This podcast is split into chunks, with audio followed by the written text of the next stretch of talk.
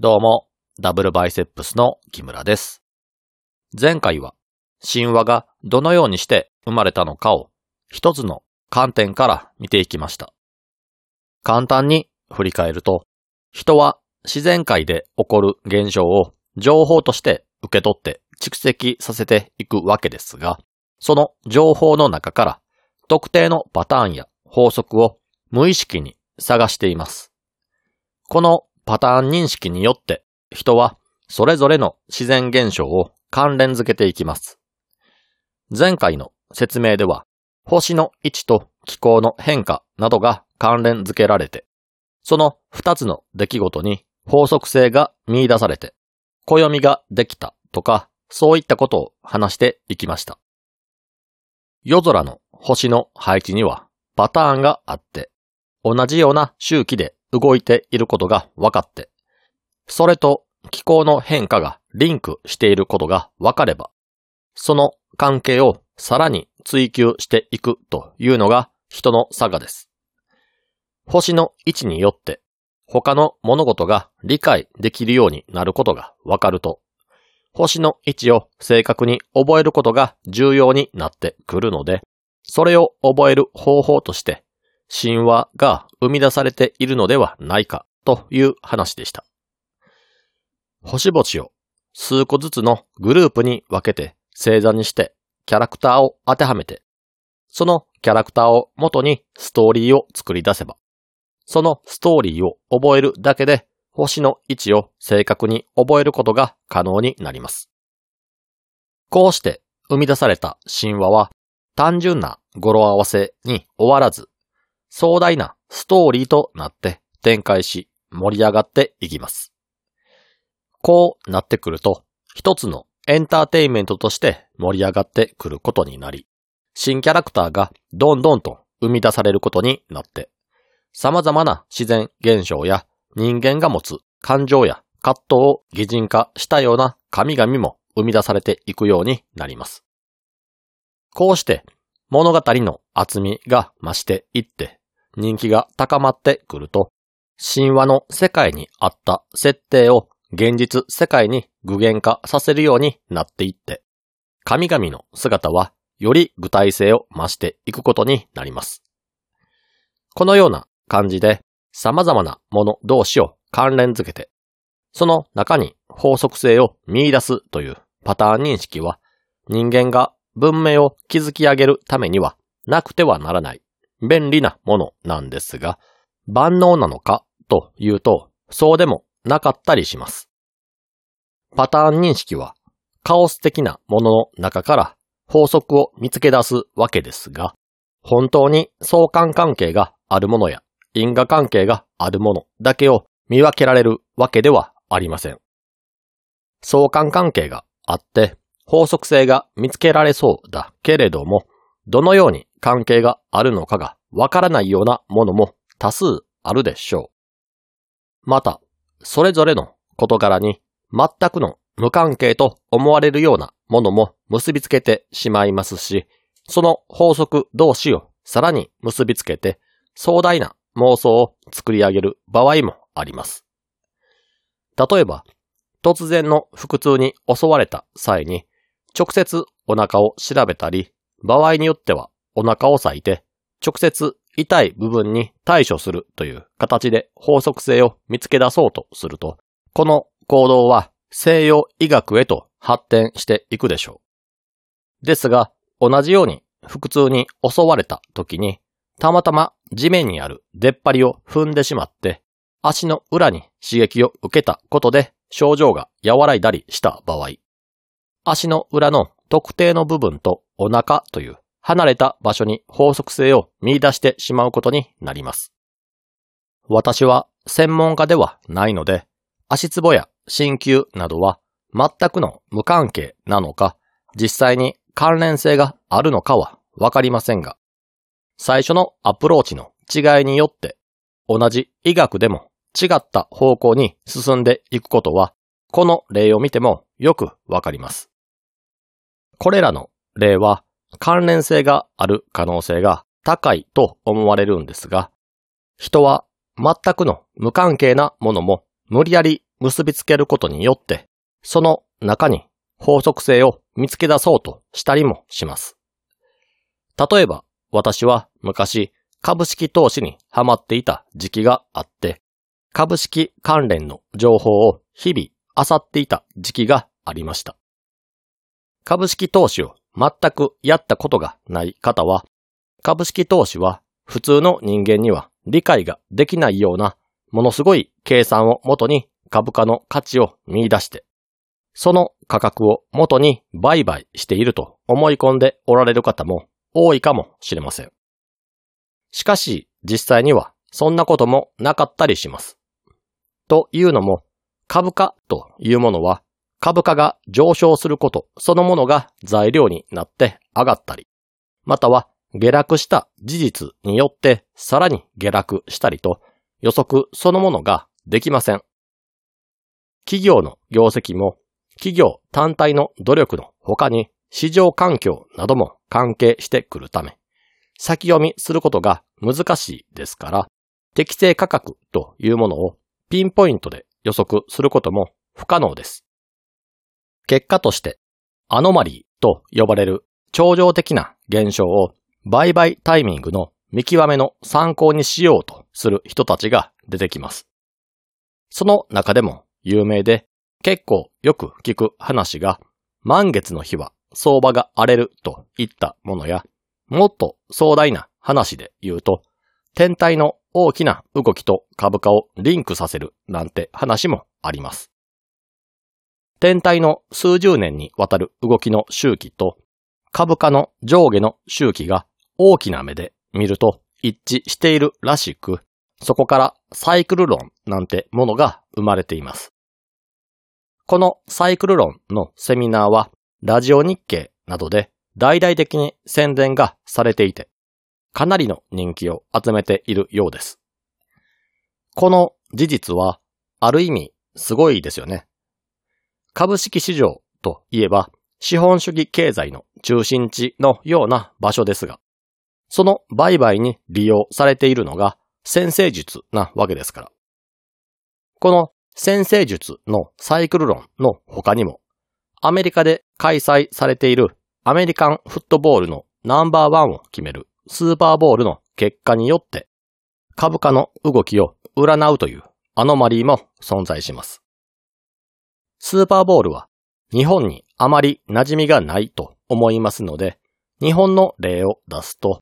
金曜ロードショーでジブリ映画が放映されると相場が荒れるというジブリの法則というものも存在します。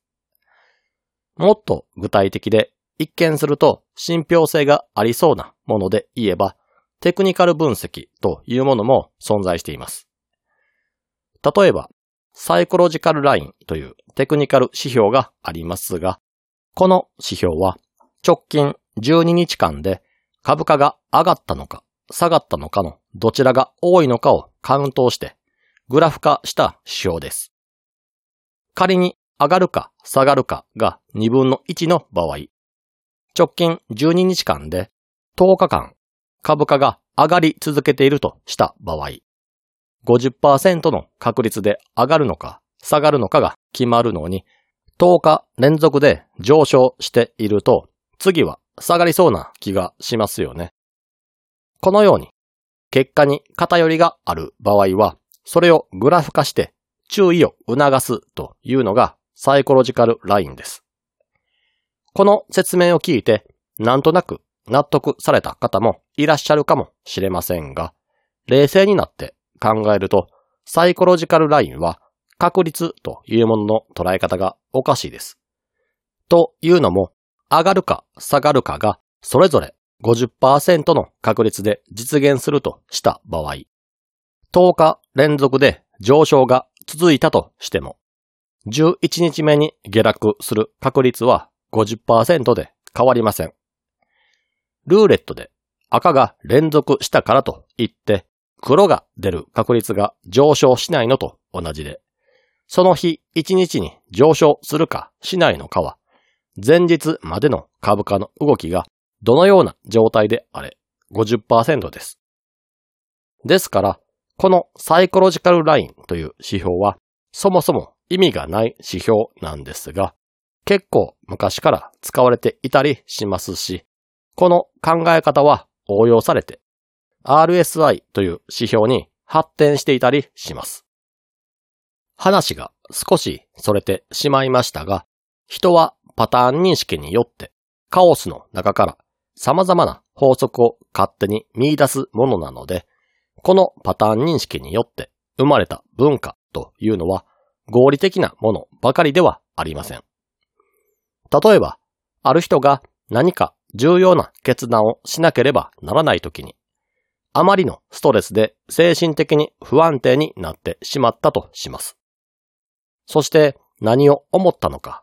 崖から海の中にダイブしたとします。その後、気分転換ができて気持ちが切り替えられた結果、決断した物事もうまくいったりしたとすると、その人の中では、崖から飛び降りて生還することが成功体験とつながってしまいます。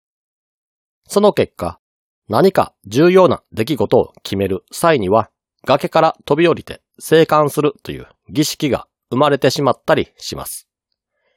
ここまで極端な例でなくとも、もっと細かいことで見れば、このようなことは頻繁にあったりします。例えば、勝負事が仕事であるスポーツ選手などは、朝食のメニューを固定していたり、靴を履く場合、右からなのか、それとも左から履くのかを事前に決めていたりします。野球選手であれば、バッターボックスに入った際に特定の仕草を行うなど、まじない的な行動をとったりする人もいます。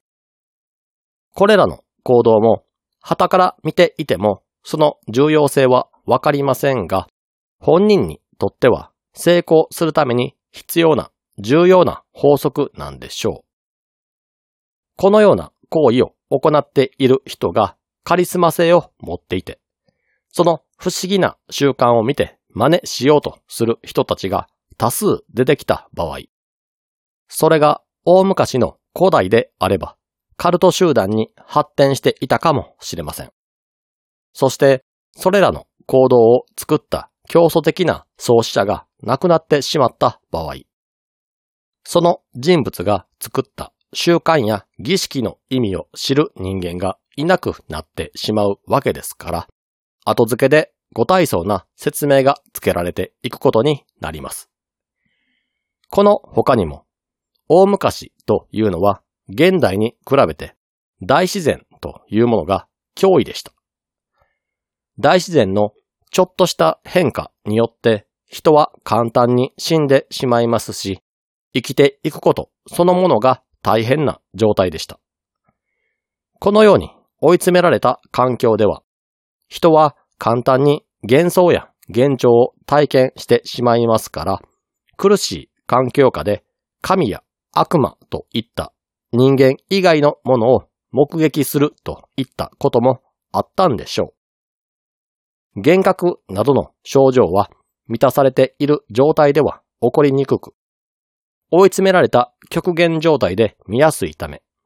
何らかの危機的状況と幻覚として見える何らかのものに相関関係を見出して